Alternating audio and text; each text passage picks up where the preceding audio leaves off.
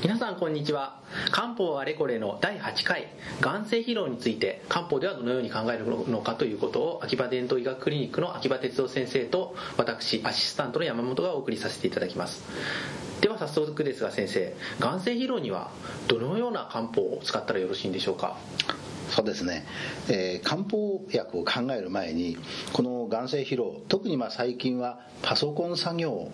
が画面を見てそれをほとんど終日仕事として繰り返すという方が多いように思います。でそういう方々が眼性疲労を訴えられることがとても多いと思うんですけれどもまずあのそれについては漢方薬の以前にまずその作業の姿勢をまず正すこと、姿勢がとても大事らしいんです。なんか目を近づけすぎたりですね。ちょっとこう猫背みたいになったりしてはいけないのでやはりそのきちっとした姿勢を保つ、はい、それともう一つはこの部屋の明るさにふさわしい、まあ、画面、まあ、画面の明るさを適切に保つ、はい、であまり明るくなってもいけないらしいんですが、まあ、ましてや暗くてこう見えにくいなんてのはこれは論外ですからそれをやはりきちんとまずそこを調節をすることが大事らしいんです。そして、まあ、距離をこの画面との距離を適切な距離を保つということがまず大事ですね、まあ、それができたということを前提にして漢方薬を考えてみましょう、うん、なるほど。漢方あれこれなんで漢方でない話になってしまいましたがまずは環境目が近づけすぎたりとか遠ざからないように画面の明るさを部屋に合わせて明るすぎず暗すぎずあとは姿勢をしっかり、えー、猫背にならないように腰が伸びてという状況に保つということがまず何よりも大事ということですね。分かりました。ではもしそれを整えてもさらに目の疲れが残る場合にはどのような漢方薬を使ったらよろしいでしょうか？はい。これはあの私はそうですね。次の4つの漢方薬を挙げたいと思います、はい、1つは両経術甘糖というお薬です。はい、2番目はこれまでもたびたび出てきた五苓散というお薬です。五苓散、はい、3番目が超糖酸というお薬です。はい超糖酸、超糖酵が入ってますね、はい、で最近ではあの4番目には最近で、えー、は大変あの高齢者の認知症などに、えー、評価の高い翼寒酸この4つの薬をこの眼性疲労の薬として挙げたいと思います。なるほど。五苓散以外は初耳ですがそういったお薬量刑術関糖というものと、えー超糖酸ですか？そうですね。あとは翼寒酸というものを使われるということですね、はい、それぞれどのような区別で使ったらよろしいでしょうか、はい、私に漢方を教えてくださった 藤良健先生今までもたびたびお話先生のお話を引用させていただきましたけれども。藤良先生って眼科の先生？そうです。もともとは眼科なんですね、はい、で漢方というのは科が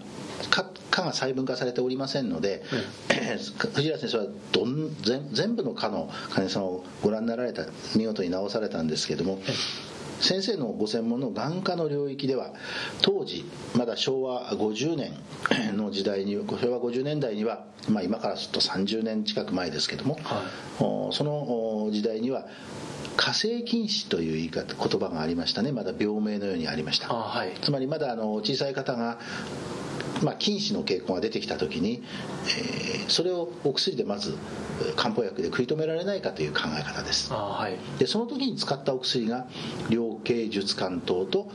または五苓散この2つを先生はよく使い分けをされました。どのような使い分けをされたんですか、はい、量刑術関糖は一つはもう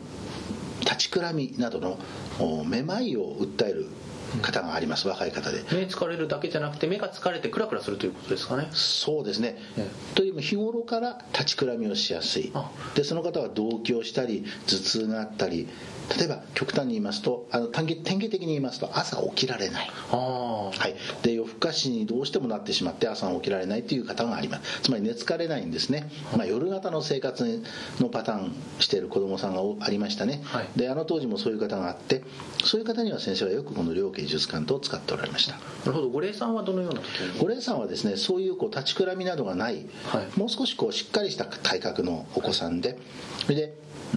喉をよく乾いて喉がよく乾いて水分をよく取る、うん、こういう方の火星禁止に先生はこの五苓散をよく使われました。実はこの火星禁止に使われる状態がそのまま眼性疲労に使うことができます。ああなるほど。では、えー、夜型の生活をされていて目が疲れるような方には、はい、両形術関東で、はい、では、まあ、立ちくらみもあ立ちくらみもですね。そうですね。はいそうです。あとは、えー、水をガブ飲みするようなタイプの方には、はい、水分をよく取る。そうです。五苓散を使うということですね、はまず一つつですね、はい、では他紹介いただきました長頭酸ですとか、はい、翼寒酸といったものはどのような時に使う、はい、そうですね。長頭酸も翼寒酸も実はあの五臓で言いますと肝に働く薬なんですね、はい、肝に働く薬です。で特に長頭酸は昔から目のトラブルに随分よく使われました。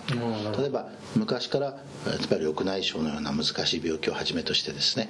さまざまな目の病気に使われたんですがその理由の一つがですねこの長頭酸というお薬が目のいろんな状態をコントロールしてくれる調節してくれることが一つ、はい、ですから、えー、眼性疲労のようなですねいわゆるまあ疲れ目とされるようなものも改善してくれるんですね、はい、その理由の一つが中に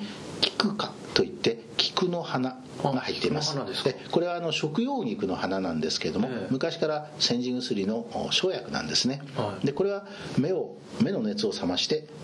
目の視力を高めるとされています。これが入っているお薬が通常よく使われる薬の中では超糖酸だけなんです。あ、はい、あと2番目のあ4番目に最後に挙げた翼寒酸というのは、はい、これは昔から目のトラブルは肝の病五臓でいう肝の病なんですね、はい、ですのででその肝のや肝に熱があって熱がこもって例えばさまざまいろいろなストレスがあってでそれによってそうあのさまざま体の体の不調をきたしてそれが目に来たような方の場合。例えば非常にイライラして怒りやすくなったりですね。そういう傾向が見られる眼性疲労には翼寒酸などは使われるわけです、なるほど。では翼寒酸と、えー、長頭酸どちらも肝の病ということですがその間での区別はそうですね。翼寒酸の方は感情的にですね非常にこうイライラした感じが表に現れやすい人、これは翼寒酸です。でそういう人がそういうものがない方ですね、はい、それがそしてどちらかというと胃腸が少し虚弱な傾向のある人が長頭酸ということで使い分けをしたらいいと思います、胃腸が虚弱でイライラしない方には長頭酸でイライラプンプンするような方には翼寒酸ということですね、はい、では肝の病であるということはどのような判断で肝の病の目で目の症状ということは分かるんでしょうか？そうですね。これはあの代表的な症状は、やはりそのイライラ感のようなものです、うん、で肝の病あの長頭酸にも多かれ少なかれイライラ感はあるんですがただそれが非常に顕著に見られるのが翼寒酸で、はい、つまりこれは外に現れて人までこう攻撃してしまうような攻撃性のようなものですね、はい、でそういうものをどちらかというと内に秘めていて、はい、まあ、そのために頭が痛くなったりですね、めまいがしたりする。そういうタイプの肝の病が長頭酸ということになりますね。肝の病というのはいわゆるストレスというふうに以前お話しいただいたと思うんですそうですね。ストレスとそれに対するストレスに対する反応の仕方そうです。それによって症状が起こっていると思います。わかりました。